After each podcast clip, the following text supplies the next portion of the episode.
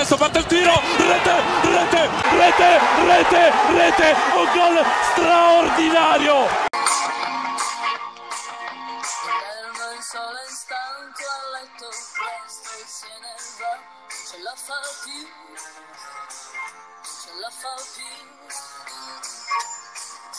La notte adesso scende con le sue mani fredde su di me, ma che freddo fa?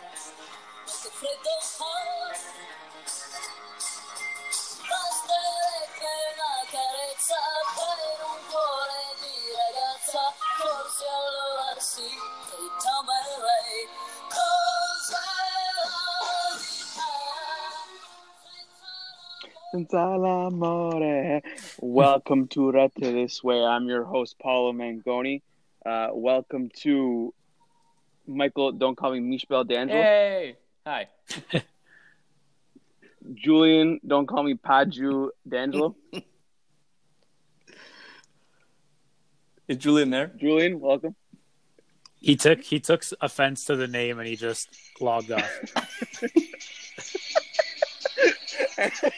and Chris, Mr. Chris Vaselli, welcome. Uh, thank you, thank you. Welcome back, everybody.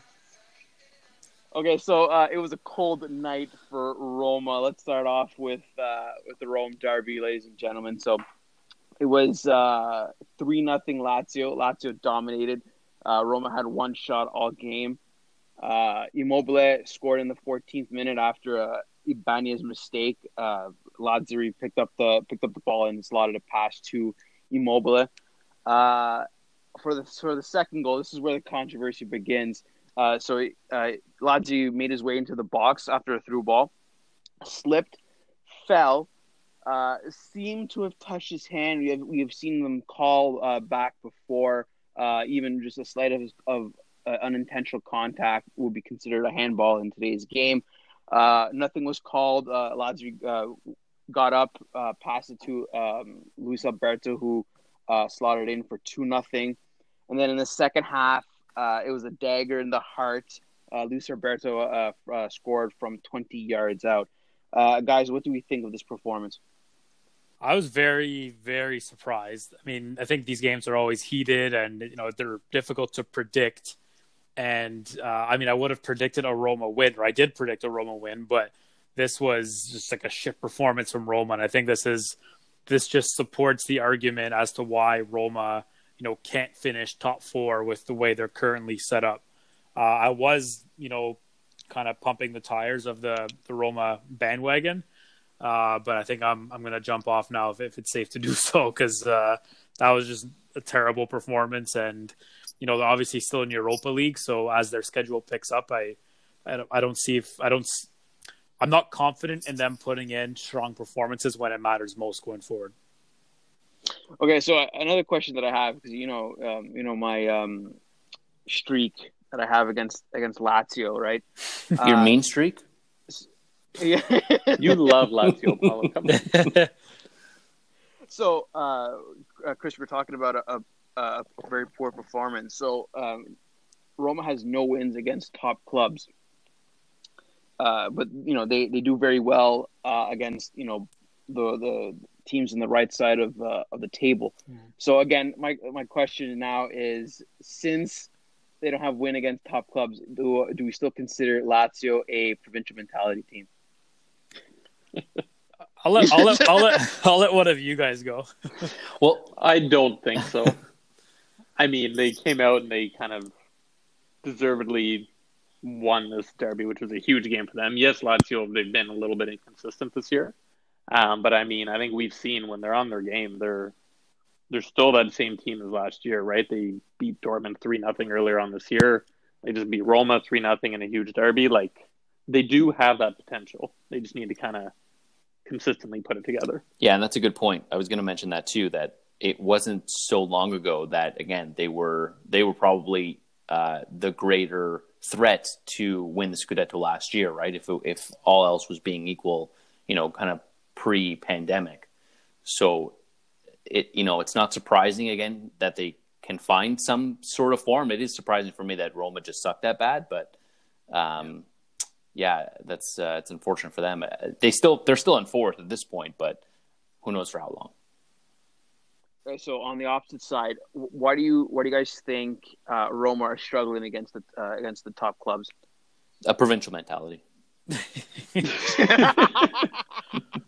Uh, for me, Um, go ahead, Julian. Go ahead. I was just going to say, like, I don't think they have the same skill level as the other top clubs. Like, they're not a bad team on paper, but if you look at their midfielders, especially with Zaniolo out, like, it's not that much of a threat, in my opinion. Yeah, I'll, I'll piggyback off that. I was just gonna say I don't think the the talent is there for them to be a top four team. And again, I think they were trending that way just with the way they were playing. But like realistically, like uh, Villar, who started in midfield beside Veretout, I don't know if he's a Champions League quality player. You know, Veretout is kind of that you know like you know your Grinta guy. Um, you know, in the back, you know, I know Ibanez is going to get shit on for his performance, but he is very inconsistent. You know, our, our friend Luca will tell you that. But uh, who else was there? Karsdorp, another one. I'm not a huge fan of his. Um, and then, I mean, Dzeko, I I like him. I think he's still a good Serie A player, but he's you know 34 now, maybe 35. Obviously, his better days are behind him. So, uh, yeah, I just don't think the talent is there um, for them to make a top four push. From what we're seeing right now, anyways. I just also, before I move on, just quickly like to point out that Lazio's third win in a row, actually. So maybe they've kind of turned a corner and are starting to hit their stride. Well, I, I, I think I can answer that. Uh, that's probably because we haven't played Champions League until since what November. Yeah. Yeah. So, I mean, uh, when they don't have to again, again, when they don't have to focus on Europe, it, it, they're able to, uh, you know, turn their form around. It's probably the same thing with Atalanta as well. I just want to note though too, it had it just like it hasn't been long since they were competing. It has also hasn't been long since November, or whenever it was, that we were talking about how potentially Inzaghi's you know seat was was very hot, right? So it's Mm, mm. this is kind of maybe a reaction to. Um, I mean, they were also going through a tough spell. Like they had to face Milan right at the end of December, whenever it was, right? So it's maybe this is again they they turned that that corner and now they're able to kind of okay now let's solidify ourselves and and again maybe that's just a point that the squad is is kind of rallying behind their coach to make sure that he is staying there. Very good point, Thank you. Michael. Uh, so on on that, uh, How many let's, points do I um, have? Uh, I don't know. Yay. Again, the points don't matter. So uh, it's But the rest of them have zero. yeah, that's true. That's true. Um, okay, so let's uh, let's keep this power through uh, to hit our next in-depth match. Um, next game after that was uh, Bologna Hellas Verona. Uh, uh, Bologna won one nothing on an Orsolini PK. Uh, so that's the first win since November 29th, which was against Crotone. Torino tied Spezia 0-0. Uh, Spezia went down to 10 men for 80 minutes, and there was nothing done. Um, Sampdoria beat Udinese 2-1. Uh, Candreva and Torregrossa led the comeback as the Paul scored first in the 55th minute. Uh, also, Torregrossa scored on his debut. Good for him. Yay. Uh, Napoli demolished Fiorentina 6 0. So Insigne with two, Demme in the 36th, Lozano 38th, uh, Zielinski 45th at halftime, uh, Politano in the 89th. Uh, and then uh, we'll get into Napoli for our Super Cup preview. And, and uh, Chris, we're at our next game, Crotone and Benevento. So before I go into the details, just so everybody knows, or reminder, uh, Rete This Way, we're on a uh, kind of like a, a podcast uh, group where every week, you know, each podcast predicts the scores for two different Serie A games, and we all get, you know, points accordingly. And so the four of us usually kind of chime in, and uh, this game came up, and Hold I on, hold on, hold on, Chris. Hold on. Do you should I get some tissues here? Like, are you going to jerk yourself off a little bit more first? Can you hear it? um, I said, you know, it's going to be a draw, and then the three of you said what? We we call the Benevento win. Benevento win. yeah. Um, anyway, so I was very happy when Crotone was right because it made me feel good about myself, and I get to come on here and, and remind you guys. But uh, yeah, so very very good win for Crotone. Um, OG own goal inside of five minutes. It was uh, knotted in by Glik. After, uh, I think he was challenging Simy for it. Um, so that made it 1 0 early. And then speaking of Simy, he actually got the second goal after a great counterattack for Crotone. Um, Crotone is looking more and more like that uh, that team that drew Juve a couple weeks back. So good for them. Um, it wasn't a goal, but uh, Hetemaj uh, had a fantastic volley kind of over the shoulder. Uh, and it was met by an even, I think, an even better save from uh, Benevento's goalkeeper, uh, Cordaz, uh, former Inter goalkeeper, as Julian pointed out offline. Well, hold on, hold on. Cordaz is the Crotone keeper. Yes. Yes. Montipo. Oh, uh, sorry. I'm yes, confused. yeah, sorry. Yeah. That's my fault. It's my, my fault. Uh, and then Simy ended up getting his second goal early in the second half, which essentially uh, wrapped up the three points for uh, Crotone. It ended up finishing 4 1 after uh, Benevento got a consolation goal. So uh, Benevento now have lost three of their last five. Uh, and this was kind of their chance to really pull away from that relegation pack. Uh, the win would have put them at, I think it's 24 points. Um, and Crotone are now on 12 points, only two back of uh, Cagliari, who are in 17th. So, um, my question to you is: Does this win relieve some of the pressure that uh, was feeling? I would say so. I mean, this is a, a big game for both clubs, not only because of where they are in this in the table, but because they're the you know two of the promoted clubs. You always want to grab points against that group when you can. So I think it gives them another you know couple of weeks to to say the very least. I mean, uh, like I said, two points back of Cagliari. So if things go their way next week, they could be out of the drop zone. So Uh, just for um, historical purposes, that was uh, Crotone's first win since December 22nd, and the third win of the season, which is more than Torino and Parma. Yes. Um, Yeah. So a- another point, like at the, at the beginning of the season, um, you know, Benevento was the promoted team that was winning, stealing points uh, against for, uh, against Juventus. Um, so, uh, so do, uh, do you think that now uh, there's a crisis at Benevento? Uh, people are trying to, are, are figuring out Inzaghi, Filippo Inzaghi's uh, tactics, which is a bit more offensive, a bit more open than some of the other promoted teams. Uh, crisis. I don't know about crisis. I think it's it was always probably bound to happen when you surprise enough teams. Um, but I think more surprising is again that they've been almost blown out the last two games, whereas they kind of were in a lot more of the games right before this. So it's um, again, I'm not sure if uh, saying that. Yeah, I, I'm not sure how much that really plays into it, but I think that um, it's definitely not going to get easier for them too at this point, right? Because again, now people are teams maybe earlier when they were maybe taking advantage of teams that weren't really prepared for the season. Um, at this point, you know, you're kind of right in the thick of things. So maybe this means that you know a team like you know Bologna, maybe even Spezia can pass them too. Yeah, I don't know if Um, I'd call it a crisis just yet. Um, keep in mind, though, I just wanted to mention that their captain, uh, Luca Caldirola, he also tore his ACL earlier on in the year. Um, and I mean, he was the center back beside Glik, so I think that could also be part of the reason why they've kind of started to lose their way. He, like, he's an important player for them. Um, so, uh, so are you guys, uh, Chris? Like, I know you wanted to comment on uh, Messias. So, like, how how good is this player? he's uh, he's starting to really come on. He's he's dynamic and he's one of those. There aren't too many players on Crotone that can. Uh, I know it's a bit of a cliche by now, but make something happen out of nothing, so to speak. Um, so he's able to do that, which frees up space on other places on the field. And um, he didn't directly get, I guess, onto the into the box score. I don't think he has officially assisted any of the goals, but uh, did have a, an impact on the game. So um, yeah, definitely a strong player for for them right now. Um, they almost need another player like him to really start to impact games more consistently, but he is playing well. Do you guys Right. know? Um, Go ahead.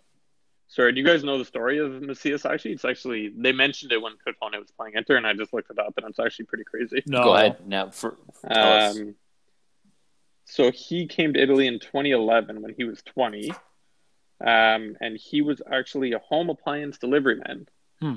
Um, but one day he met former Torino coach Ezio Rossi, um, and he tried to take him to Fossano, but he said he needed the salary for his family, so he didn't want to leave his job. Um, but then he brought him to Casale, which were in the fifth level of Calcio, and he kind of started climbing from there. Wow.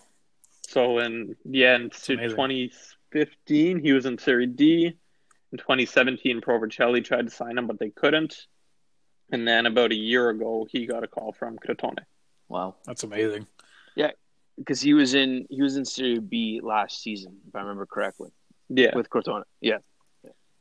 And then and that's when that's when again my, caught my eye because I, I you know sometimes I watch Serie B when when I can, and uh, he, he was a talent, but you know no one expected him to uh, blow out, and you know it was one of the reasons why actually Crotone do now have a fighting chance to survive this season.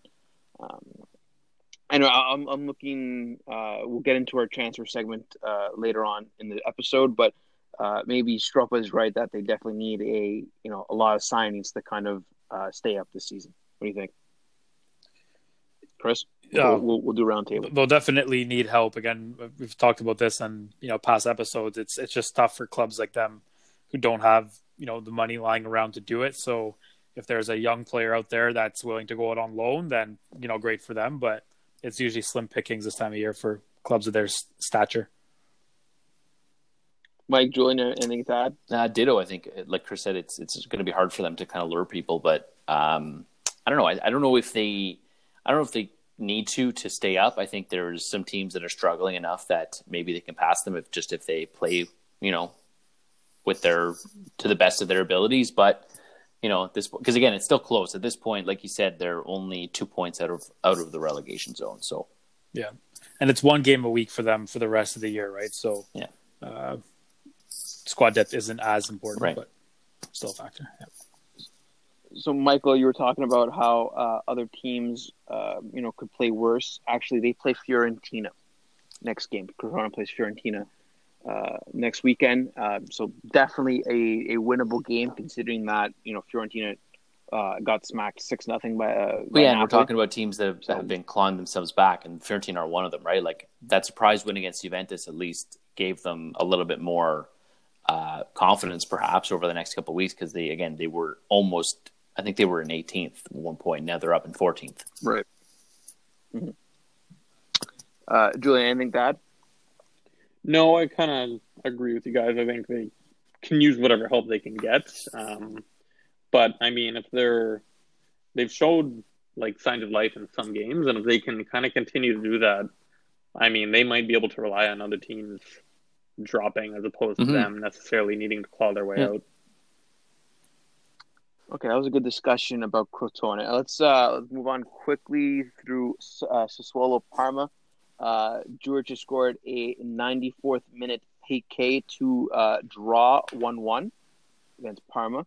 Uh, so, get, uh, just quickly, a big point for both teams. Uh, Parma are, of course, in the relegation race, uh, and Sassuolo were without were without Boga, Locatelli, and Berardi, among others. So, a massive, massive point for Sassuolo to come back of that game. Genoa, sorry, excuse me. Yeah, Genoa tied Atalanta 0-0. Uh, so uh, Atalanta have tied Genoa and Spezia 0-0, and this draw ends their uh, four-game win streak. Uh, also, uh, Genoa moved two points out of the relegation zone. All right. We can probably go through quickly Ladies and- over the next one, right? Maybe. So the reason I Julian, I'll didn't let- answer, yeah, I'll Julian, start. I'll let you start. I'll let you start since uh, your your team won. So the reason I didn't answer the opening was because I was trying to play this, but I guess it didn't pick up.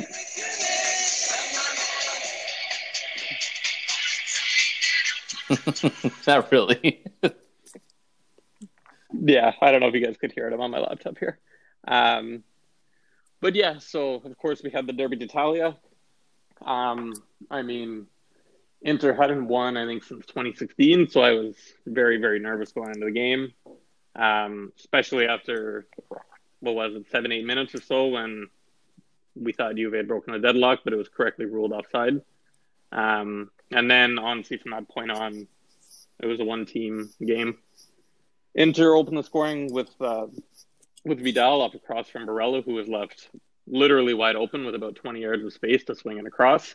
Um, overloaded the back post. Vidal cut in front of Danilo, who also had to worry about Ashley Young behind him. Um, and then from there, Martinez missed a sitter, which kind of sucked. Lukaku missed another good chance towards the end of the half.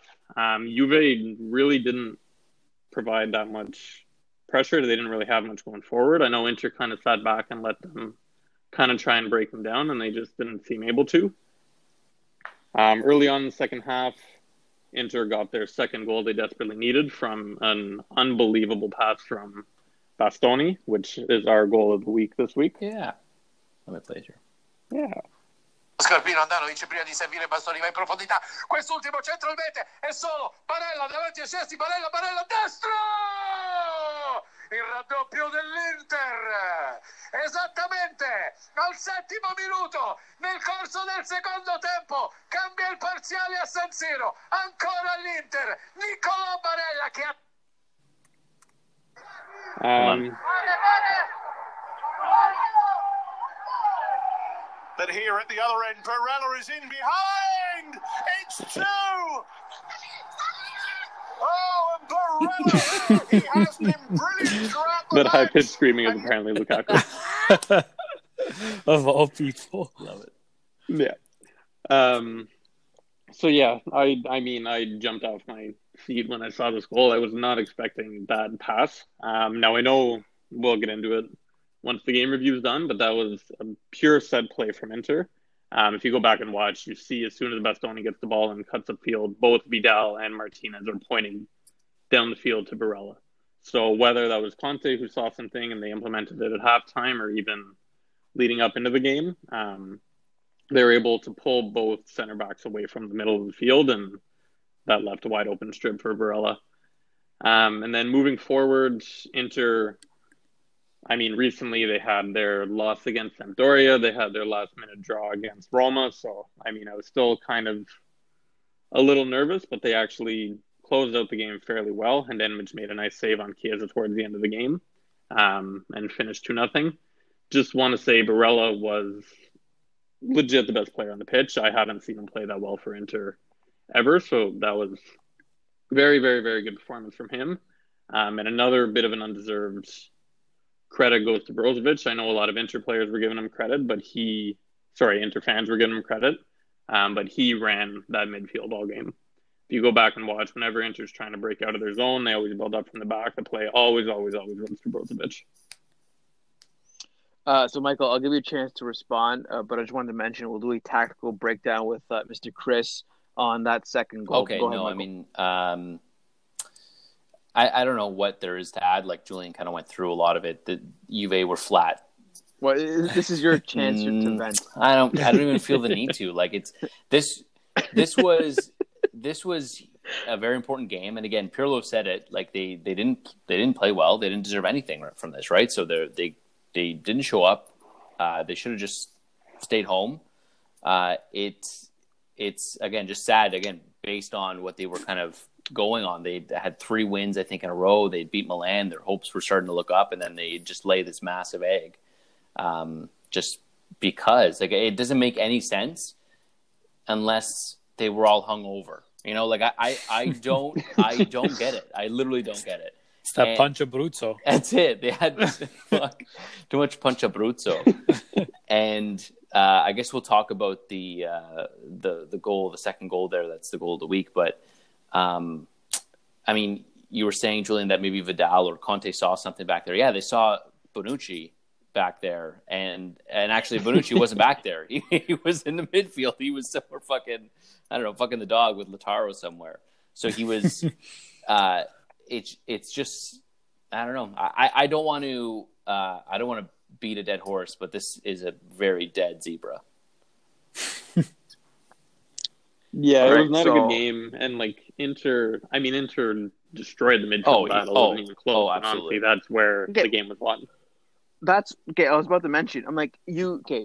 So you're playing. You come off a win against Milan, right? okay, and then you decide to play. Okay, the next game will be against the Swallow. Barely, barely won that one. Let's let's be honest. And then and then you, you play against your biggest rivals, and you decide to start Rabiot and. That- uh, There's your first problem, number one. And then people saying, "Oh, they dominated the midfield." Yeah, because you put two fucking dead horses in the middle of the, Hey, in hey, the hey! middle of, uh, Dead of horse the is field. my thing. You can find a new metaphor. well, okay, listen, I can I can be more more vocal, but I don't I don't, I don't I'm not in the mood it's for it, it should be that it should be noted right though. Paulo. Like again, key injuries, the leaks out, right? Like Dybala's out. Those are those are important Yeah. things to note. But none of the players who were playing, who are starting, you know, eleven qualities, yeah, right. starters. Yeah, They none of them showed up for the fucking game. Like they did. no, The uh, only- Ram- uh, sorry, uh, sorry, Joe, but Ramsey. I usually defend Ramsey, but God, good God, that was that was awful to watch. Like I, In my opinion, well, the only Juve player who showed up was Keelan. Seriously, I thought he had a solid agreed, game marking agreed. Lukaku. Other than that, though, there was nobody else who showed up for that game. well, uh, again, like quickly, um, he was left out to dry. We'll talk about it in a second. Uh, I want to focus on uh, Ronaldo as well. I mean, I didn't see anything. I mean, no one's no one's talking about him, and and and for good reason. I mean, like, and this was the problem that I had when Juventus bought him in the first place was you rely on him, and then when he doesn't show up, there's no one to kind of um, in the in lurking in the background without again the ball is injured, but to kind of rescue the game at that point. I mean, when when he doesn't show up, who's there? Kulusevski. No one. Morata's there, but Yeah, he's but offside. again, but, but he's so he, uh, you could have started Kulusevski as well instead of again for both that got his ass his ass absolutely absolutely kicked. We could- I could I could have said that you're going up against Hakimi. It was almost. I mean, I, I was saying that against Calabria that what, but he didn't play on the right. Yeah. But you, you're going up against you're going up against Hakimi, and you play Frabotta, who has never played in Serie A before this season. I mean, at least Kulusevski has had Serie A experience and has the speed to kind of cope with uh, with Hakimi. But um, again, and then and then Chiesa, I don't know. I, I, I, I better stop. Okay, Chris, it's time for the uh, tactical breakdown for the second goal. Uh, yeah, just one thing first.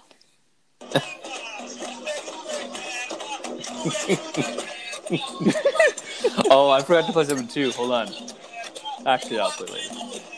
So first of all, I do have to thank uh, Nima uh, for for retweeting that, and I, I've probably played that about a hundred times since Nima since I came across my Twitter timeline. So thank you, Nima.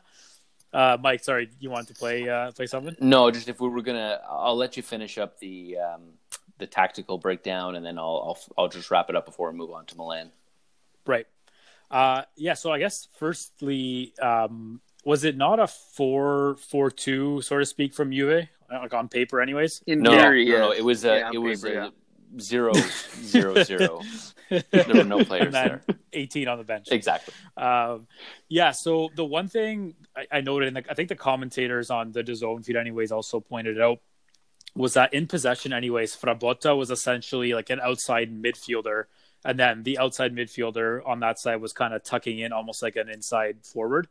Anyway, so I think what Conte saw and what led to the second goal was that in transition, Frabotta was almost you know towards the sidelines when Juve had possession. So that space between Frabotta and I guess Chiellini at that point was already big. And then what happened in that transition was Martinez dropped towards the ball, and so did Vidal. And then that's kind of where Bonucci and uh, Bonucci, Chiellini's yeah. attention went towards. And then Barella just took advantage of that space in between Frabotta and Chiellini. And neither one of them are fast enough to catch him from there. And it was just, uh, like you said, Julian, it was a brilliant ball uh, and, and a good finish to Barella's credit as well. So I think it was just, it was, uh, you know, Juve trying to do the right thing with Frabotta in possession, getting him wide, but that's always the the risk uh, is in transition. Can he get back quick enough, or is your center back smart enough to cover that gap? And Inter just took advantage of their, you know, uh, slower reaction time from Juve, and that's how I saw that goal play out. It was just to add on to that quickly. It was because they were man marking. They knew Chiellini was sticking on Lukaku the whole time, and then Bonucci was on Lautaro. So that play, I think, was the only time all game Lukaku was on the left side of the pitch. Luka- Lautaro dropped deep, and then Lukaku shifted up towards the left, which pulled Chiellini. Chiellini a little Yeah, bit more. Good point. And then that gap was wide open. So then, uh, if they were playing, if they're man marking, then shouldn't have Frabotta have covered, you know, Barella as he moved, uh, to, like as he as he tried to break forward. And But that's the whole thing with Yeah. Hakimi. that's the thing.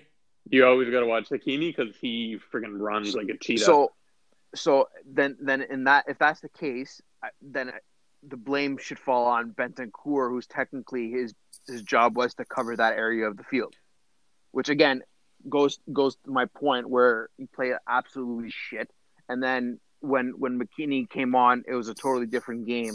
And uh, I mean, the, the Italian newspapers were asking, "Well, how come he didn't start from the beginning?" Yeah, I, I mean, on any goal, not any goal, on most goals, you can always say, you know, blame this person, blame that person. Um, I think at the end of the day, just credit has to go to you know Conte, Conte and his staff, and then you know the players for executing it. Because uh, in any system, you know whether it's man to man, zonal, or a mix, there's always going to be a gap somewhere, and it's up to the players to find those gaps, and that's where the good players, you know, get recognized as the ones who can more often than not find those gaps. So um, yeah, I, I think there was just it was a breakdown defensively. Yes, we acknowledge that, but Inter had to execute, and and they did. So um, I wouldn't focus so much on who to blame, but more so the you know who to who to praise, I guess. No, that's fair. And again, because they they opened literally like a can opener, right? They just opened up the game at that point. They they Hmm. took what they wanted to take, and again, that's they, credit for seeing that. Conte for I guess drawing it up if that's what indeed has happened. But at least again to your point, like the, the players to actually execute that and, and find the space. Vidal and everyone who was pointing to, pointing that out for everybody, right? Like it's huge. It was it was a massive Yeah. play. So you guys mentioned how you know how Chiellini was the only player uh, on Juventus that actually you know had quote unquote a decent game. Uh, I mean, for me, I felt like he was um, thrown under the bus. He was left out to dry by his defensive partner because for me, um, you know, a center back is not does not you know man mark past midfield, especially in the sense that uh, you know once you pass the the, the the the midway line, there's no there's no point of any offside. I mean the the if, if they're trying to go for an offside trap, completely failed because there was no even no straight line across across the back.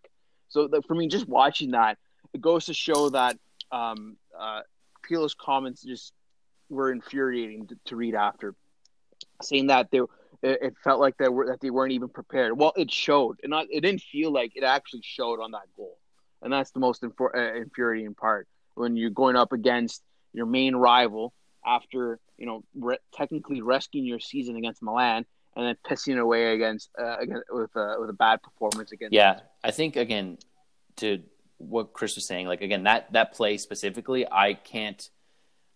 It was just a great play executed perfectly. Um, I think it's important to note though that uh, Pirlo is looks like again it's not the first time this season that he's been out managed right like there's just there's multiple times throughout this uh these 17 games whatever it's been uh where he just he doesn't have the answers right? He he should have been able to provide something to change his game around. They weren't flat for for 10 minutes. They were flat for 90 so there was something here that didn't Yeah. just click. And again to just do that against a team that yeah again it's your biggest rival.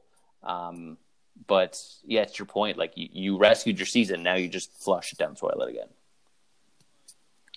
Okay, so Michael, since you're the since I'm hosting, you're the resident uh, Yes, resident yes. Juventus fan for today. Um, do you do you sack him? it's hard i i mean i i probably don't still um just because it's I- don't see the benefit at this point like i i don't think i don't know if if milan and inter like just shit the bed the rest of the season there's a chance that you're gonna you know even if someone comes in and and kills it um, I, I still don't see them making up that 10 point gap. I think it's probably lost at this point because it's, it's a big enough gap. Uh, I, I think you need to reevaluate what you're doing and what you're building. I think if Pirlo is in fact the guy you want behind the bench, and you know that he can, I, I don't doubt that he can grow. There's there's no there's no doubt in my mind that this is not his best, and I think he can do better. I just want to see, or I want I want to believe whatever plan they have in place, whatever they're going to do to to fortify the rest of the squad, they need to do, and they need to start doing it in this window. They need to do something first, like before this window closes, and then early in the summer, they need to make sure that they're finding whatever money they need to to replace Leonardo Bonucci. There's no question in my mind that that guy needs to go, and it's not even it's not even a joke anymore. Like it's it's evident that this guy every game, every game, he is the one who's causing these issues a lot of the time. So, But they they already have his replacement, right? They have De Ligt, Then- they have Demiral. then like, shoot I know the- they're Oh, why did Demiral exactly. fucking Why play? did Maybe they not Demiral, play then? Like it's it's insanity. It's it's literally insanity to say, hey, we need to we need to play better. We need to have the right approach. When you have this fucking clown as your it would be captain if Chiellini wasn't in the squad. I'll end with this. I'll end with this, Okay. uh, just because again, this is the best way to, um, I think, just describe uh, their situation at this point. There's a really time to relax and take an espresso for you to stay with es- espressino, not espresso. That's it. The man, the myth, the legend. Uh, I'll say just quickly, I as I said many times before with Conte, I don't think Pirlo gets sacked unless top four is in serious jeopardy. That's Well, my opinion. it it it potentially is this I, no, I, I don't think so. No, I I'm- don't think I'm- it I'm gonna leave 'cause it I there. think that's still wide open at this point. If he doesn't get it, that's a different story. But I think he they're still in contention for top four. They're still in contention for Champions League because they need again. It, you're right, Julian. If they miss that, you know, the money of Champions League, that's going to be a massive uh, detriment to the season, next season, et cetera, Right? Uh, but I think again at this point they're they're right in the thick of that. So I think as long as he can maintain that, you're right, Julian. I think there's a little bit of safety there. but but just imagine, you know, you you sack Sarri because we, we're, again, I'm I'm beating. Uh, we already went over this a bunch of times early on in the season, but just imagine the thought process. Okay, well, I'm going to sack Sarri because the players have been revolting.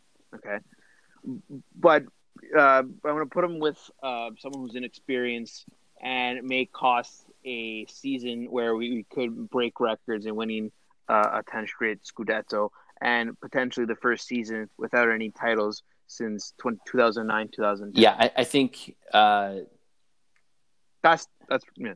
For me that's the most well, no, I think as long as the players aren't revolting at this point. But I mean, what are the who are those players? Like, do do you care if they're fucking revolting? Like, again, if it's Bonucci who didn't give a fuck for Sorry, I don't think it was actually. I think he he did like him, but if it's you know no it it was it was Bonucci that didn't, like it was the the senators we'll call them the senators the older players that that kind of didn't appreciate uh his of of their fucking play of, uh, Bonucci's stale. Yeah, well, good. He should have been Yeah. uh, bad mouthing him. yeah in any case, again, I think you've chosen your. You, they had a they had the opportunity this off season to choose their coach. They chose to just keep Pirlo, who they just hired in their Primavera squad.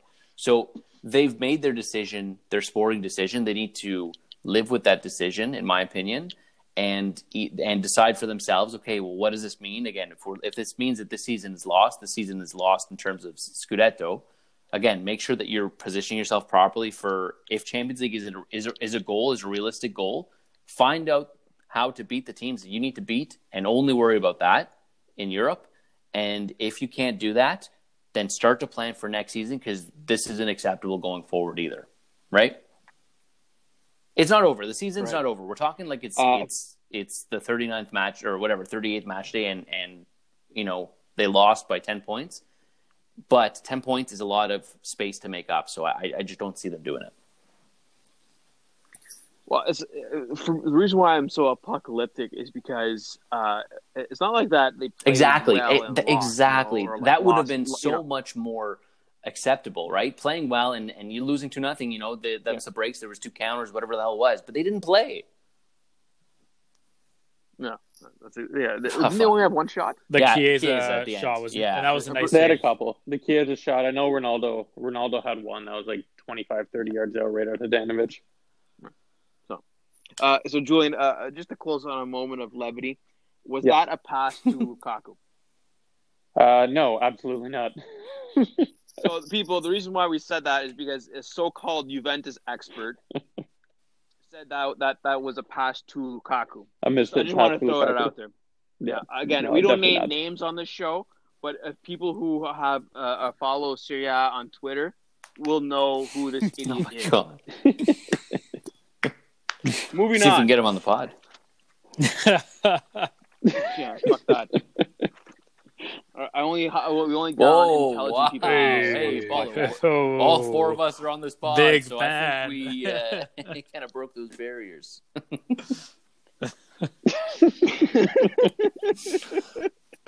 All right, Chris. Your team won. They did, they explain. did. So I'll actually admit I was nervous going into this one only because, and I guess just to kind of preface all that, no, no Theo Hernandez, no Bennacer, uh, no Leao, no Calhanoglu, and no Rebic. So five starters, four and a half starters. You know, really not playing there. Um, yeah, also nervous though because I find these are kind of trap games. So you know, Milan's kind of on the up. You know, top of the table. Cagliari is you know fighting for relegation, not playing well, and you know they come into these games and you never know what can happen. But luckily for Milan, got off to a good start. Uh, Paulo's wish came true. Uh, Milan were awarded a well-deserved PK, uh, rigore, as we like to say.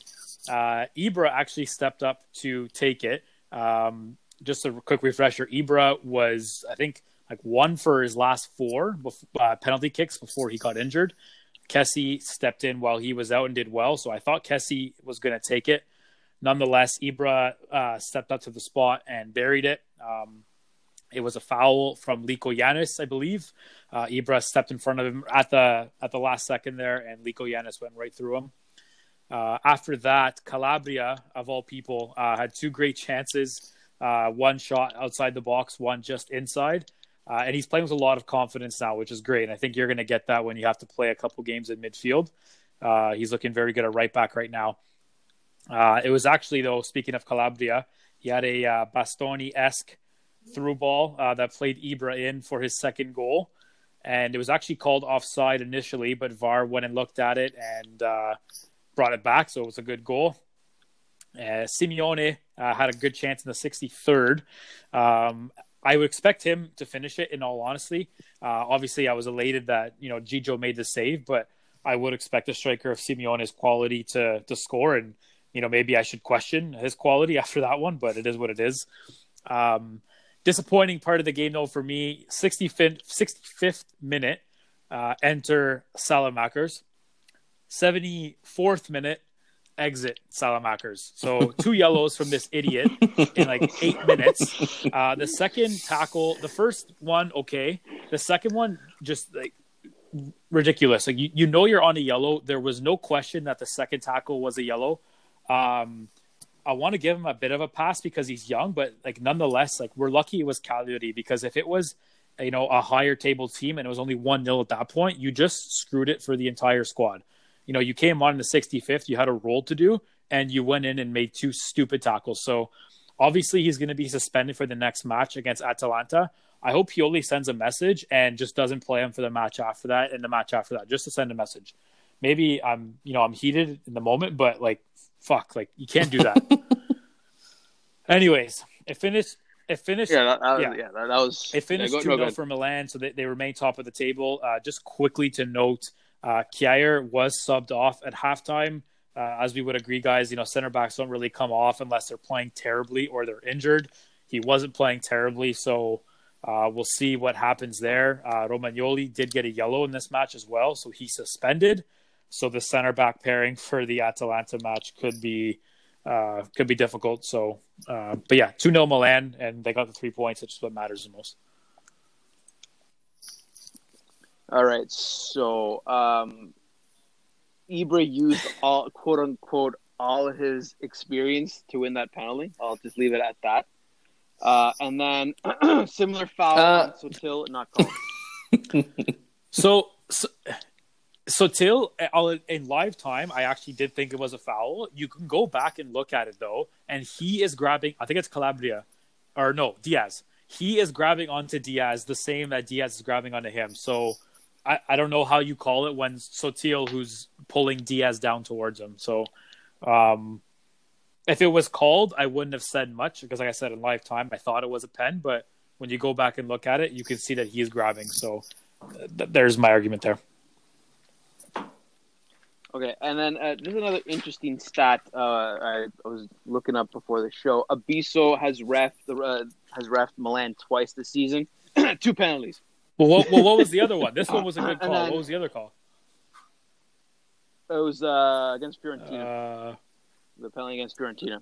I don't remember that. Let me save you time. Either It way. was bullshit.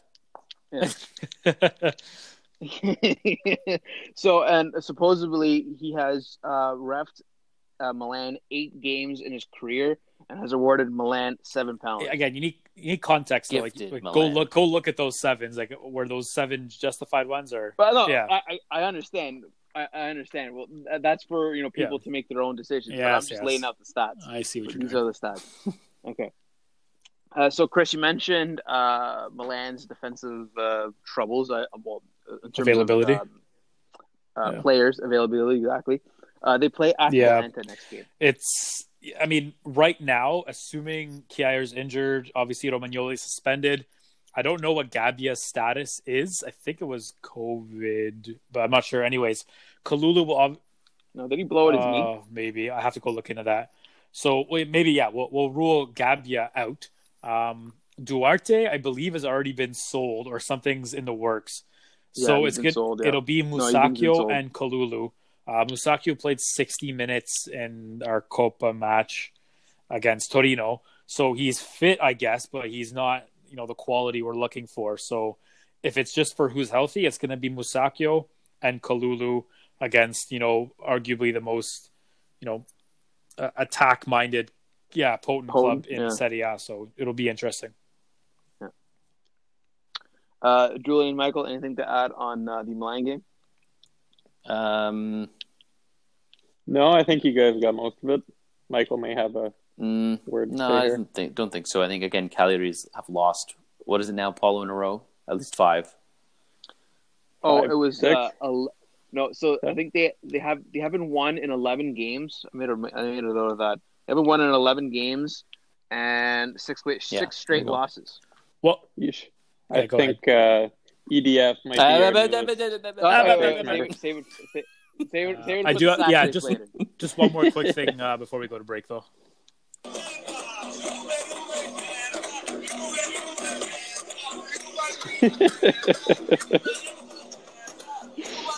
Again, thank you, Nima. okay.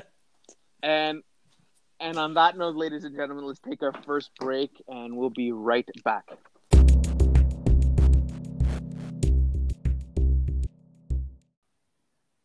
Rated This Way is brought to you by Babo's Cucina Italiana, located in the heart of Manotick. A family owned and operated Italian restaurant, the perfect spot for a romantic dinner for two or for groups to celebrate special events. For more information, visit baboscucina.ca.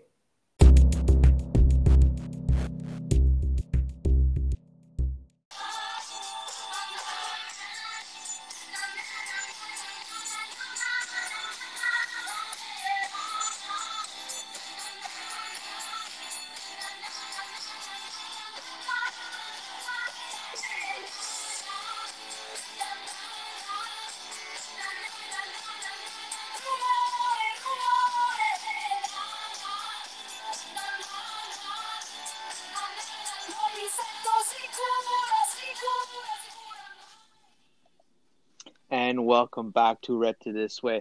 Uh, before we get into our uh, Super Copa preview, I just want to remind everyone of our handles uh, on Instagram and Twitter. So uh, on Twitter, it's at Red to This Way.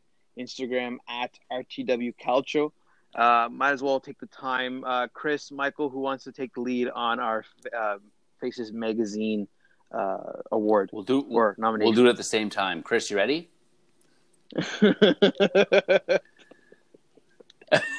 uh, I think we have it as our. You go ahead, like I did last week. wrong, but uh, we have um, our Faces Magazine Awards nomination for uh, Best Podcast, Best Sports Podcast. So if you would please uh, go vote for us for uh, a local award, that would be fantastic. We're very excited about this, and we, we hope to.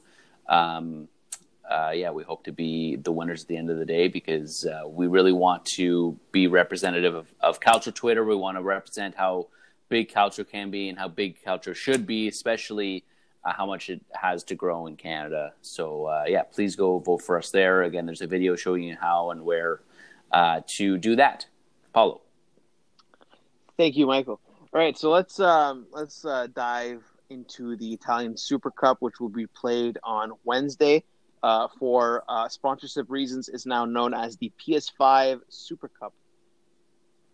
For uh, yeah, Hooray. Yes. Paulo, does this mean we got a PS5? Chris has No, one. Not for me. Yeah. yes. Yeah. So I'm let's uh, sponsoring the let's Super start with Cup. Napoli. Is Let's, what you're uh, saying. Napoli some love since we kind of skipped over uh, their game on the weekend. Uh, I actually watched that game uh, against Fiorentina. So Napoli, uh, sorry, excuse me, uh, Mertens returned from injury. Uh, Petagna picked up a knock, but I was reading today that uh, he was doing some physio work and uh, working out at the gym. So may- maybe there that he'll be fit enough to play uh, on Wednesday. And Fabian Ruiz and Osimhen are still out with the COVID. Uh, guys, what do you think about Napoli's chances? I feel good. We'll start with Chris. Okay. We'll- well, okay, Chris.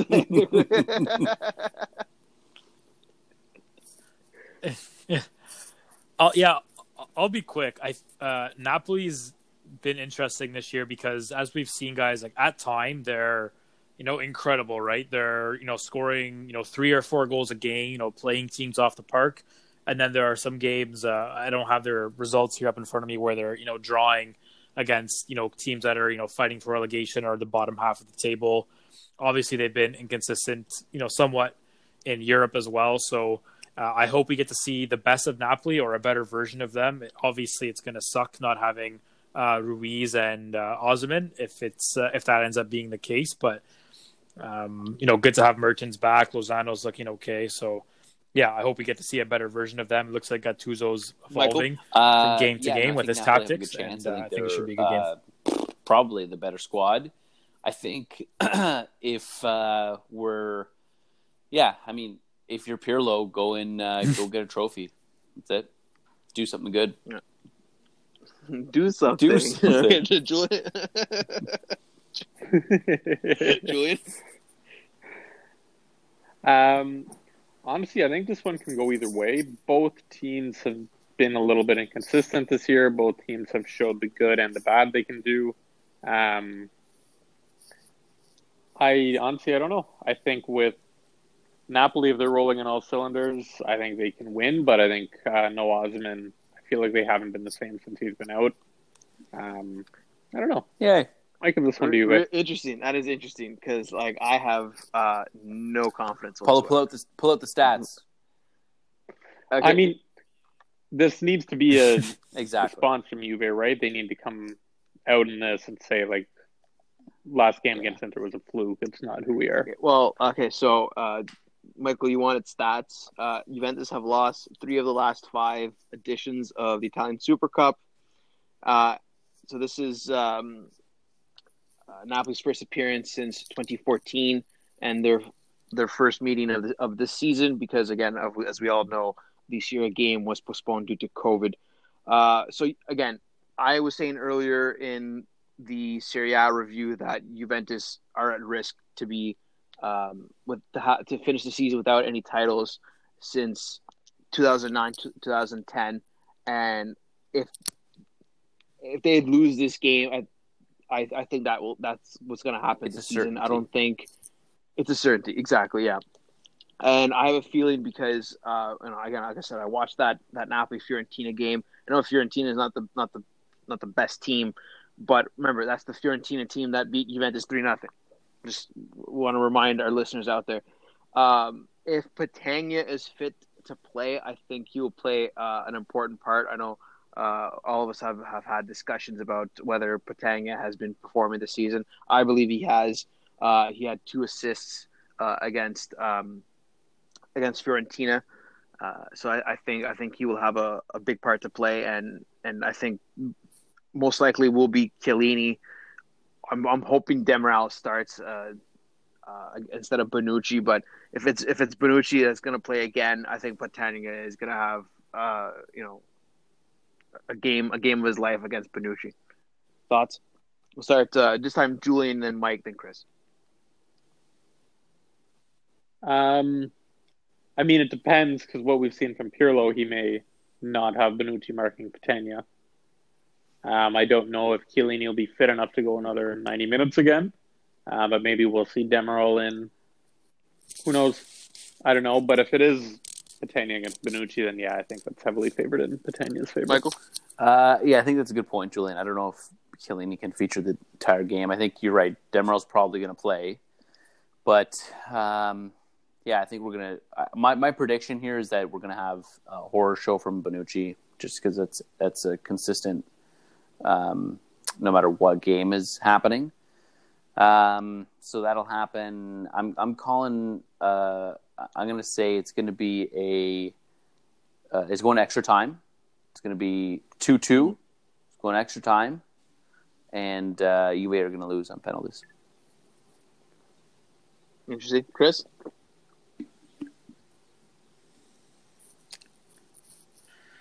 Uh, yeah, regarding Chiellini, I don't know. I mean, any other position, like a midfielder or attacker, I think you can play him and say, you know, we'll take him off at 45 or 60. But I think if you're, you know, starting a center back, you're starting him because he's at least fit enough to play the whole game. Now, if he starts to play like shit, then yeah, you make that change. But I don't know if you start Chiellini with the plan to take him off at halftime just because the center backs need to be in sync more than anybody else on the pitch, in my opinion. So I'd be surprised if that's the case, but you never know. Regarding Petagna, yes, he, he's you know obviously in form. Uh, I think Mertens, you know, playing that false nine role is also an option. So Napoli um, aren't completely out of options. Prediction. I know Mike gave go. his prediction. So uh, Napoli two two after uh, extra time and win wins on PKs. Chris, what do you think?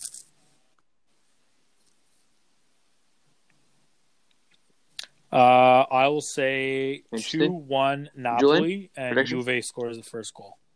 Um, I'll go three two Juve. I said Juve is going to win. I feel like Ronaldo's probably going to score a header or a tap in or a pen. One okay, of those. So, pen. yeah, go ahead. Um, uh, yeah. no, no, I was going to say I think three two is a. I think it'll be. So I was. I, I have a feeling it's going to be two nothing Napoli. I think it's just going to be another fucking sitter from shit show from Juventus. Uh, yeah. Uh, anyway, I, am hoping that they win because I want, you know, uh, I don't want to finish the season without a, a, title, you know, for the first time in ten years. So this way, you know, uh, uh the anti-Juve crowd can't say, you know, zero titles in Italian. Uh, but uh, it's not it's not looking good, people, um, and and it's definitely a problem. Uh, okay, so that was our that was our preview for uh, the Super Cup. Uh, let's move on to our sack race. Julian, you were mentioning Di Francesco. Yeah, so as you mentioned, Cagliari was it eleven yes, games they haven't won. Yeah, so I think, uh, I mean, I think we should start with him. That's pretty inexcusable for a Cagliari team that was supposed to be relatively competitive. Um, I know they lost Marko Rog, but they brought in Nainggolan and Duncan fill in that void, which and Duncan, yeah, which I mean clearly hasn't worked out all that well. Um, but yeah, I think if you are really starting to look now, I think he's definitely in the hot seat. I don't think you can kind of keep him around that much longer. I don't know how much time he has left. Uh, the issue is though the COVID season, right? So the teams have money to spend on more coaches. That's a good point. Chris, uh, what do you think? Yeah. Probably not. Uh, yeah, it's tough. Obviously, like Julian said, they're not in a place in the table where they would expect.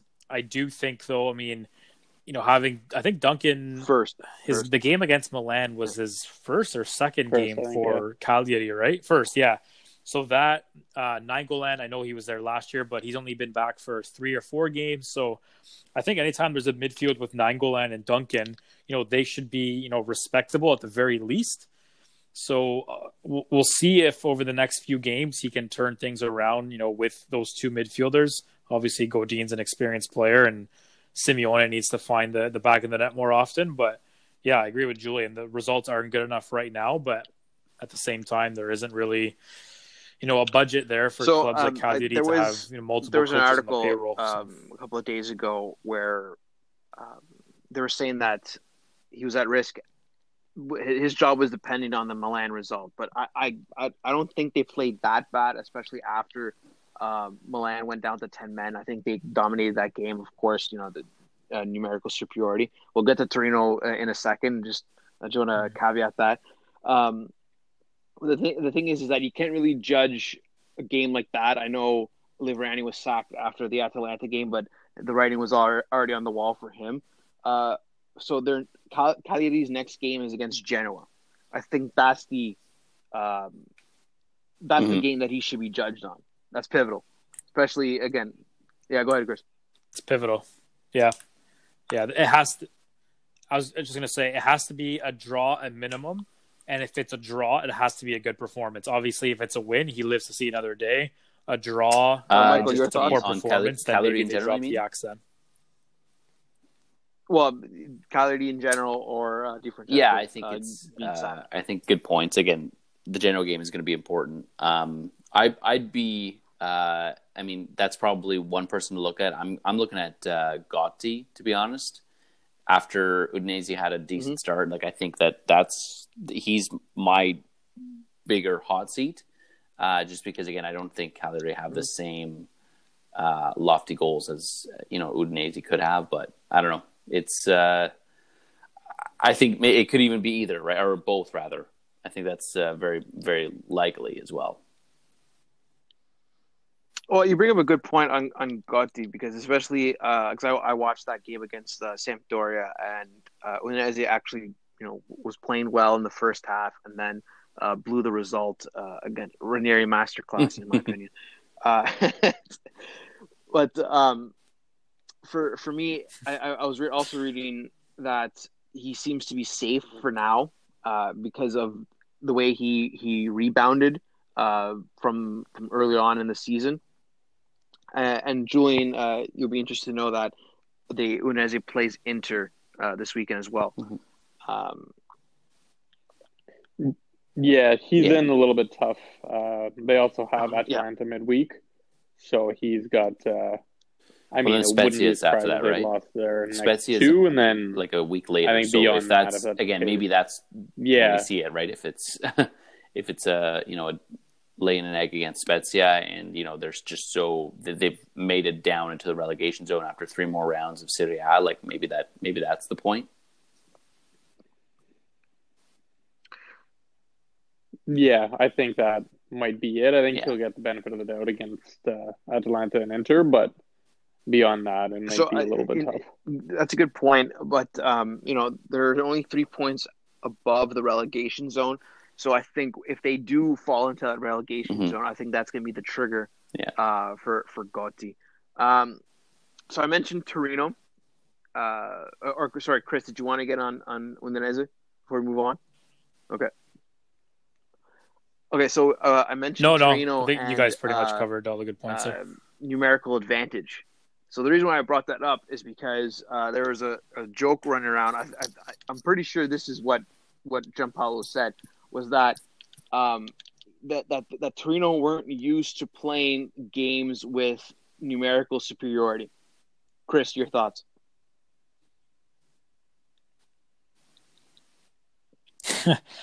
Uh, yeah, I mean, at this point, I don't know if he's running out of things to say. Well, he did get Obviously, sact he's, today. you know, I'm- I'm trying just- to keep I his just wanted job. to get your It's- thoughts on a- a man know. just I- I- saying that type of crap. yeah I, I, I don't know like it's it can be interpreted a bunch of different ways like i said i don't know if, if he's trying to throw shade at someone or the, the board or uh, referees, whatever. I don't know, uh, but uh, obviously he was uh, feeling the pressure, and that's the the crap he spewed out. And I don't know, it, it's tough. I, I think it's kind of um, it's you know coach coach speak. So uh, I and guess, just for uh, again but for our not good just coach to remind uh, everyone, uh, especially we're down to ten men for eighty minutes of this game, and they didn't perform it. Actually, Spezia had multiple chances during that time. Um, so uh, he was, and, And they were missing Anzola. Yeah. Uh, and uh, so Nicola actually is Davide Nicola. I, I thought he was going to go and take over Genoa because he was still under contract with Genoa. Uh, but it looked like he's rumored to take over uh, Torino. Uh, I think they are working on to uh, resolve his contract with Genoa.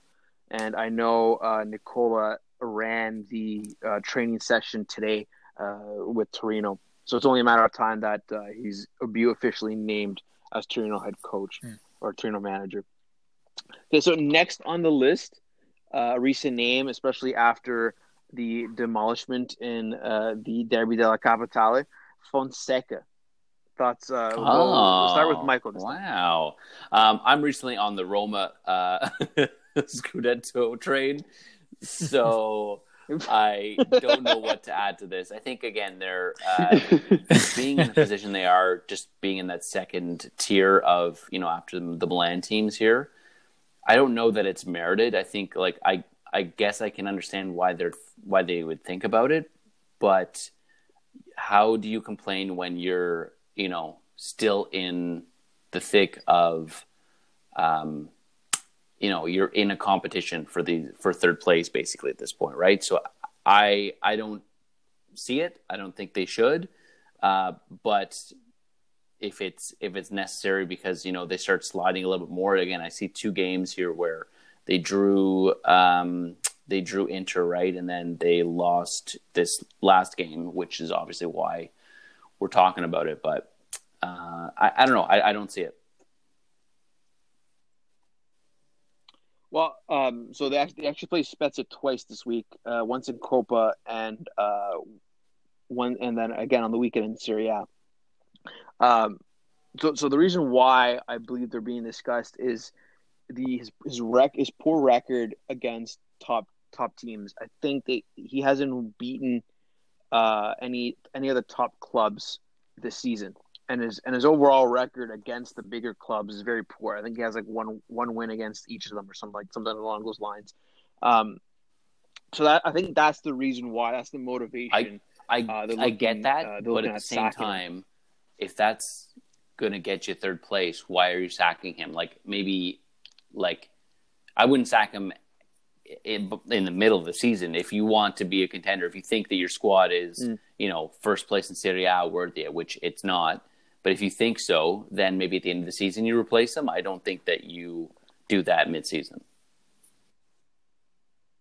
So what you're what you're t- what you're saying is this is just a reaction of losing three nothing. so, yeah. And I mean, like before that, they were pretty in form, right? They lost maybe they lost to Atalanta, I think.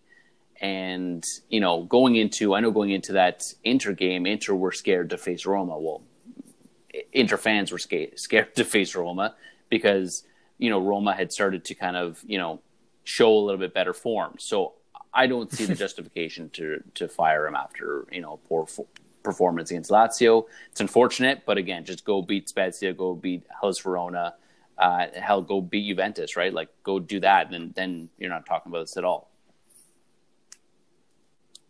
right. Um, Julian, your thoughts? I mean, I think he's honestly overachieved a little bit with the squad. I don't think it's a very good squad. Um, I really don't think he's on the hot seat. Did he not have his team prepared well enough for that derby? Of course, um, but I think if they sack Mhm. Fonseca, that they're going to finish lower than where they are now. So uh, that's a good segue, Julian, to my next question for Chris. Uh, so the the bookmaker's favorite is uh, Sarri. So what, Chris? Like, what what is what's your thoughts on that? Would that be a proven over Fonseca?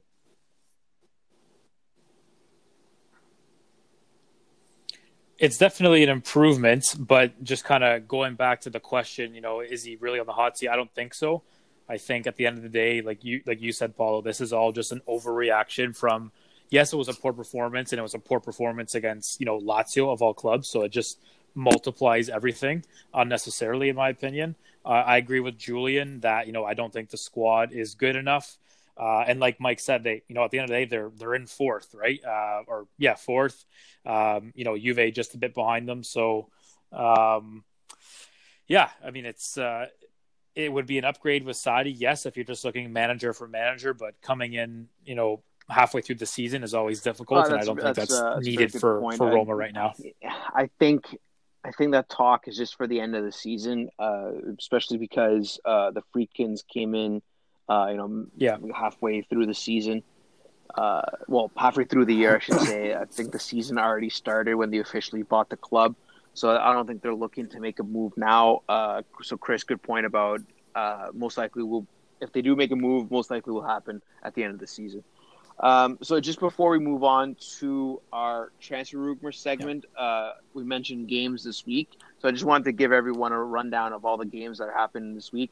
Uh, so I said uh, Roma Spezia on Tuesday, uh, the Super Cup, uh, and Udinese Atalanta on Wednesday, uh, Lazio Parma and the Coppa Italia on Thursday, and Benevento Torino on Friday for Serie A. So again, uh, that Benevento Torino, uh, I'll be looking for that for our uh, uh, my favorite mid-table relegation zone battle.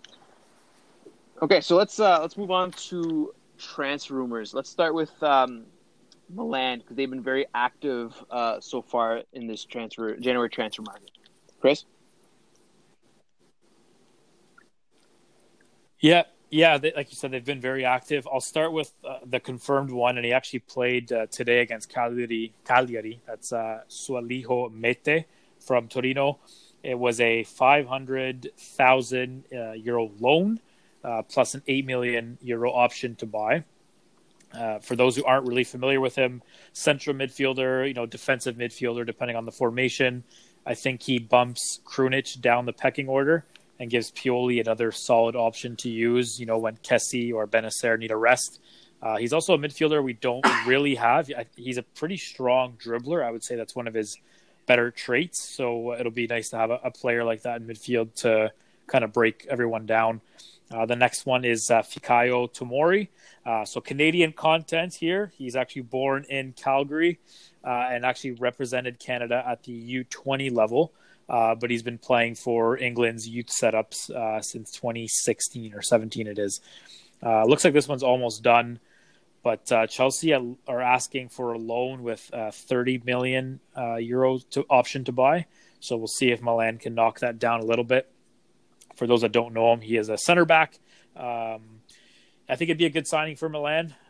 Again, add some more depth to a position where it's much needed. Uh, the next signing is uh, Mario Mandzukic. Um, I think it's a. I thought he. I thought I saw he was going to get two million euros, which is uh, not a bad salary for half a season, in my opinion. But uh, a different uh, striker option, you know, similar to Ibra, in that he's an aggressive, you know, has that kind of killer mentality. So, you know, considering Ibra's forty, it'll be nice to have a you know somebody else to put in who can fill a similar role. And the newest one is uh, Junior Firpo. He's a left back from Barca. It's really just a rumor at this point, though. Um, it looks like he's not really interested in being a backup. And obviously, Milan's got the best left back in Serie A with Theo Hernandez. So I don't see this one uh, so I just want to comment uh, on uh, a couple of, of uh, these rumors or now official signings uh, before I open up to the floor. Um, so I was reading a lot. Some of the Milan fans were were commenting after uh, Meite came on uh, against uh, Cagliari that uh, his performance in whatever I think it was the 20 minutes that he played has, has shows showed more potential than Tonali has Mhm. shown all season.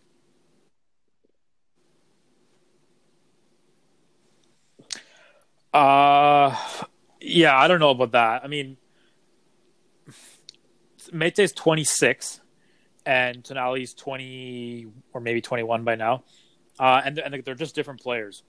Um, Tonali's going to be a bit more responsible defensively and he's going to rely on his passing. Uh, and like I said, when I was going over the uh, Meite transfer, uh, one of his strengths is his dribbling. So I think that will stand out a bit easier than passing. Um, I mean, again, no, no, you know, disrespect to any of those Milan fans, but um, I, you know, a, a, a nice skill move, a nice dribble, uh, most people can pick out.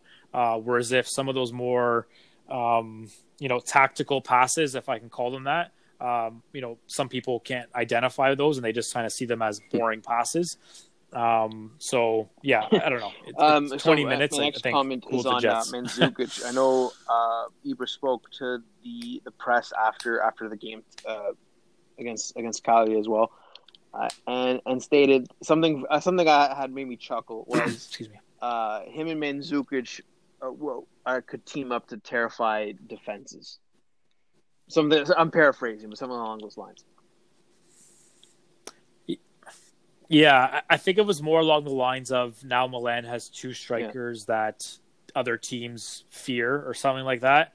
Uh, I, I I think I mean who nobody knows what Ibra really means. But I think he's more so just referring to the physical nature of their style of play. Okay, I, I, um, Um, so as you said, I think we'll go with that. six months with an option for another year. I think that's what I from what I understand. We'll we'll find out this week. uh, By from what I understand, it Okay. should be midweek before all, especially the the Mandzukic and the uh, Tomori uh, deal are supposed to be completed. From, from according to Fabrizio Romano. Um, th- thoughts, uh, Michael? Uh, yeah, good Michael. move. I, I think um, it was Marchisio who called Mandzukic a champion. Uh, and I mean, yeah, he's got he brings that mentality again, something that Juve's missing this year. Um, and if Ibra likes it, then I like it.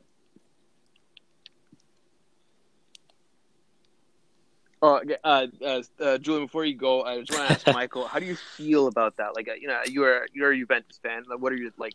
Just any? I mean, yeah, I mean, it's thoughts, uh, uh, along it's unfortunate lines? because I mean, you know, we loved him as a player for Juve, but uh, you can't uh, stop a guy from getting his bones right. Like if he's he still thinks he could play, he still thought he could play before they sent him off into you know Never Never Land. So uh, it's it's good. I'm Hmm. happy that he's back. He's a very likable guy. He's uh, a hard worker, and I, I think it's uh, I think it's a good move for Milan. I think again, just to make sure that they're having someone who, you know, for example, if a 40 year old striker gets hurt in Ibra, they need to have someone to, you know, of leadership like that too, of quality to be able to fill, you know, backfill, right? So it's I think it's a good move. Uh, Julian, so uh, uh, there's the Milan derby next week. Most most likely, it's going to be his first game. I've honestly, I've always kind of liked Mandzukic. Um, I think he's a great signing. I don't think he'll play a whole lot, if I'm being honest. Um, but I think he is a good kind of vice Ibra.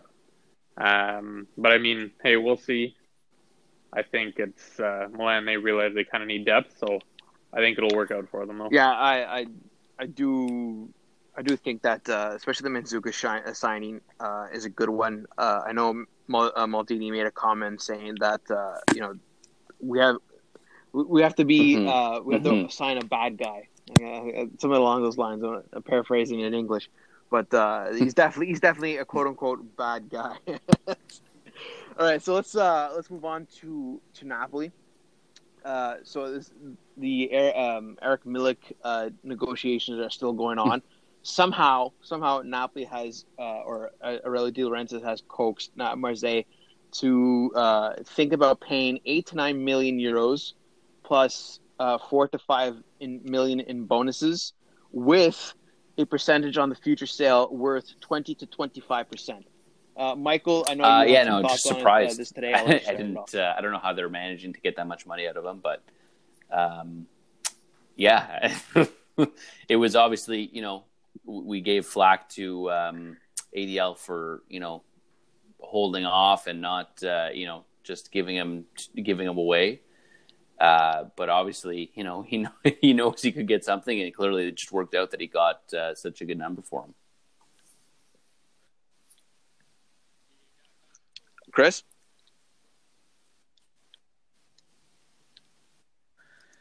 Yeah, kind of echo what what Mike said. I think it's a bit of a surprise, but you know, kudos to ADL and Napoli if they can get you know any funds for them at this point and you know, reallocate them for you know another spare for Osimhen and Petagna or use it elsewhere in the squad. Good for them.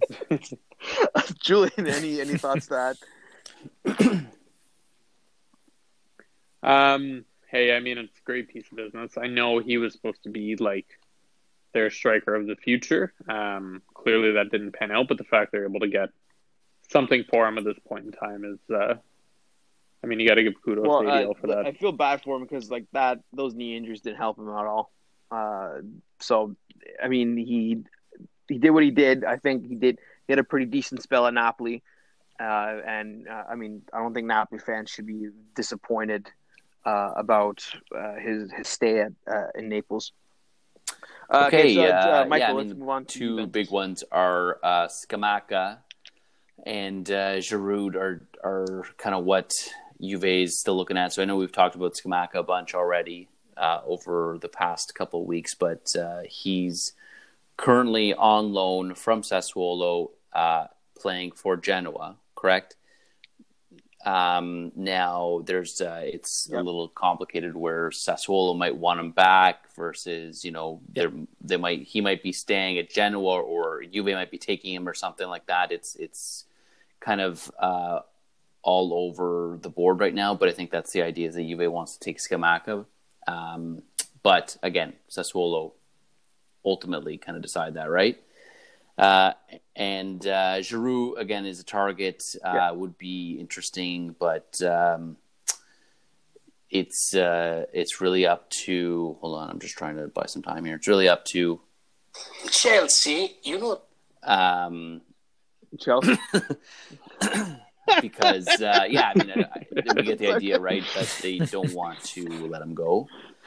Um, yeah, Julian was saying off there, right? Like he's a super sub, so it's uh, it could be a really interesting move if if they do get him. I, I, again, I don't know what what good it does at this point for the season. Maybe if you're looking at Champions League, wanting to take a full, you know, run there. Um, but I think that's just that's one move of many that you you would have to do uh, in the next 11, 12 days, whatever, before the window closes, etc. Um, to actually effectively do that. But yep, uh, Scamacca, Giroud, that's kind of what uh, you are, are looking at. Yeah, so uh, what I find most intriguing about the transfer uh, windows is the domino effect. So, uh, Michael, you mentioned Scamacca. So the reason why uh, it's kind of complicated is because Atalanta and Genoa are negotiating for for Lammers. So if Genoa can can reach an agreement with Atalanta, then they would send Right. uh, Scamacca back to Sassuolo, which would open up the move to Juventus. So uh, th- th- that's for me. That's the most uh, enjoyable part is the Yeah. the, the knock on effects of each move. Um, okay, so let's um, let's move on to Inter. I mean, there's not really uh, too much to say about Inter. Um, I just want to clarify, though. I've seen it a few times on Twitter now. People saying like, "Oh, Suning are broke. Suning this." They're not broke. Um, China just unfortunately decided to kind of ban all foreign investments. Um, they've kind of just gone huge protect protectionism strategies. Um, so unfortunately, they have no liquidity. So there's no physical money for them to invest in Inter right now. So Inter are looking to sell. Um, now they've come out and said recently that they're going to keep Pinamonti. They've kind of taken him off the market, um, and I think the only one they're actually still looking to sell at this point is Eriksen. Um, now again, if it's a full sale, which I don't think it'll be, um, they're also open to a loan. Um, but yeah, that's kind of all there is for Inter. uh, also, uh, Verona, since we're uh, we're discussing uh, with you, Julian. Um, so they are looking at Stefano Sturaro. Um, you Juve fans might remember him. Um, now Sturaro is not overly convinced because he does like where he is currently in Genoa. Um, but I think it would be a good move for Verona. They really, really need some midfield depth. Um, I know in their last game they actually brought on ex-Inter youth player Daniel Bessa, who's been in Brazil for the past year. So, yeah, I think they could really use Um, some help. I, I know it's not uh, with transfer market, but do you want to add? Here's your opportunity to add uh, your thoughts on the potential sale of the club at, at, at Inter. I'll, I'll give you two, I'll give you a minute or two just to uh, discuss. I'll keep it a little bit short. Um, from what I've read, Suning isn't interested in selling a majority sale, but they aren't opposed to that. Um, so they do still want to keep majority ownership of the club. Um, they're looking to sell, I think it's roughly 40%, just so they can have somebody who can inject some funds into the club in the meantime. Um, now, I even know I saw on Instagram after the game, Steven Zhang commented after the derby saying, Great win, posted a photo, whatever. Somebody commented saying, Please don't sell. And he basically commented with a uh, flexing bicep saying Forza Inter. So I don't think they're looking, they don't want to sell the majority shares. Um, but again, they're not opposed to it. Okay, so I've uh, you, I just wanted to, to bring it up because uh, you know we didn't uh, we don't really want to go in depth on it. Want to keep it more on the actual plane of of, of Calcio and not the uh, backroom deals. But I think it was just important uh, to mention it uh, in this case in terms of transfer. Because Julian was mentioned that uh, Inter having liquidity uh, liquidity troubles. Uh, okay, so let's move on to uh, Torino. Uh, I'll do it quickly. Just want to give some love to the smaller clubs. They're interested in, uh, uh, Real Betis Sanabria, uh, Kurtic from Parma, Bourabia from Sassuolo. Uh, two decent midfielders as well, and both have extremely good uh, shots from outside the box. Uh, outgoing transfers, uh, I think uh, all of you here will be pleased that Zaza might be sent to Benevento. Twinkle toes. Yeah. Oh yes. uh, and then yeah, Yeah. I think that penalty Oh, literally probably. ruined his Yeah. career. It definitely did. Um, and then quickly, uh, Parma. I know um, uh, uh, Conti was official. Uh, Chris, help me out here. I think was Conti official to Parma. Yeah. I think so. I, I think so because he wasn't dressed So, uh, for the uh, Cagliari match. So uh, Yeah, so can uh, assume, uh, to Parma, a very good on his way signing. Definitely help out with the uh, with their um, defensive problems. I know in the game against Sassuolo, that was uh, that was an issue, uh, especially with the their the right back that started was the one that gave up the penalty. Uh, so definitely uh, good signing there. Uh, so Benatia was supposed to be moving. That was supposed to be all all done. Uh, they had a snag. Uh, his his club uh, in in the Middle East uh, don't want to let him go right now. They're still negotiating. So if that falls through, they're looking at Fazio, Juan Jesus, Musacchio, and Tobido.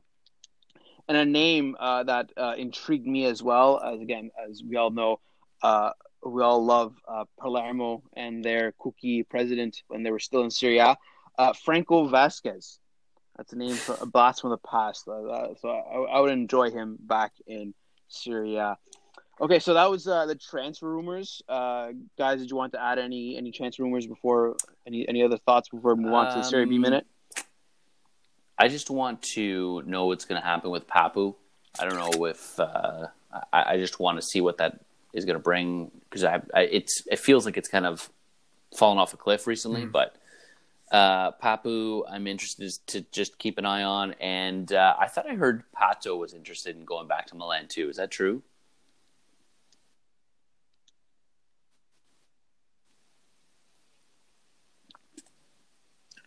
I saw I saw one or two Yeah. rumors on that. Uh, I feel like with Mandzukic in now, I don't Um, see that happening. But who knows? Right? I think that kind of ties into the whole China thing. All those players are kind of had to been forced to leave. That's why you've seen people linked with uh, Graziano Pellè and Adair. All those players who were in China. El Shaarawy was Right. another one actually. Um, Well, they're all wasn't Pa- looking to isn't. Pato? Uh, I think Pato's a free agent, by the way. For- I think so. Is he? From what from what I remember, from what I remember reading, uh, I I think I, I think don't he's a free agent. or Yeah, he he's was playing in currently Brazil, playing one- in one of the two. Brazil. I would just Um, say if he's interested Mike- in moving back to Italy, I would see a fit at Monza.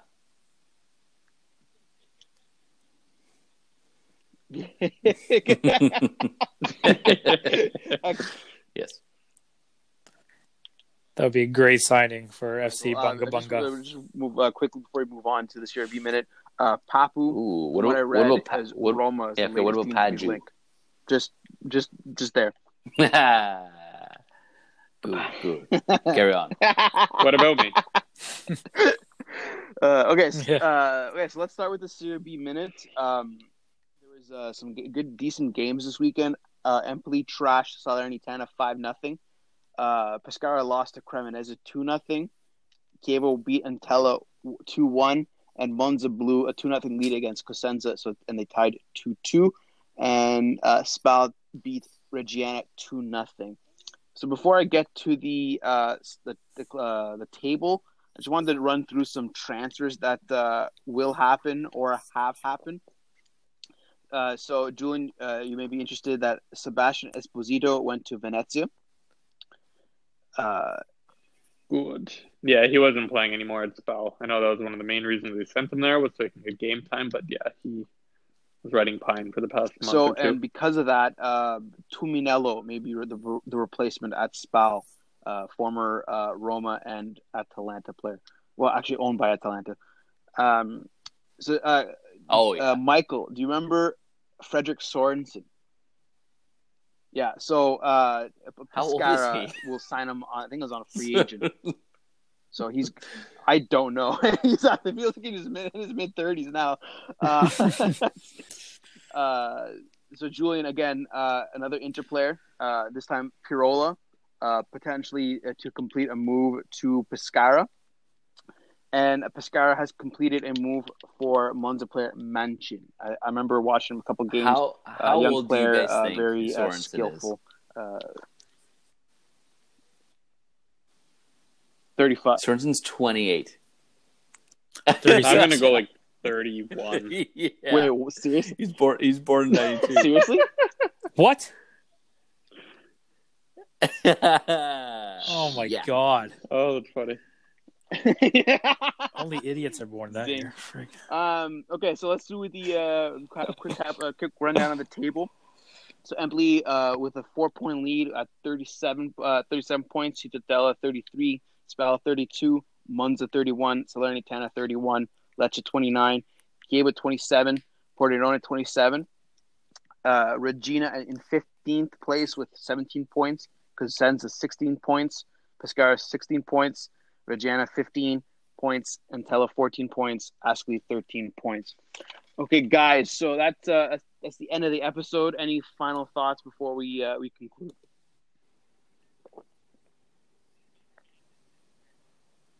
No, I mean for me, it's just the last little bit of the transfer window here. See what what what happens. It's a weird year, right? Because of COVID, not much money is available, so Well, thank God. uh, not as silly as we're as we're used to. But Uh, yeah, just want to plug Always- again always- our uh, always our interested to see the- the articles listen the and end rumors that come up. and hear me begging for their votes. But uh, please vote for us. I really, I really want this.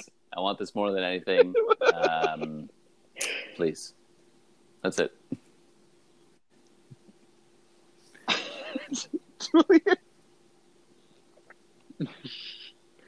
Um, I don't know. Not a whole lot. Let's go with a fourth There Inter to end it. Uh, Julian can gloat this week because uh, his team won and beat a Juventus team that uh, did not deserve to even take the field. Uh, okay, so with that uh, with that note, uh, everyone, thank you for listening. Uh, we'll be back next week, uh, and um, I'll, pl- I'll plug our uh, Twitter and uh, Instagram handles: Twitter at Red to This Way, and Instagram at Bye. RTW Calcio. Take care, guys. We'll see you next week.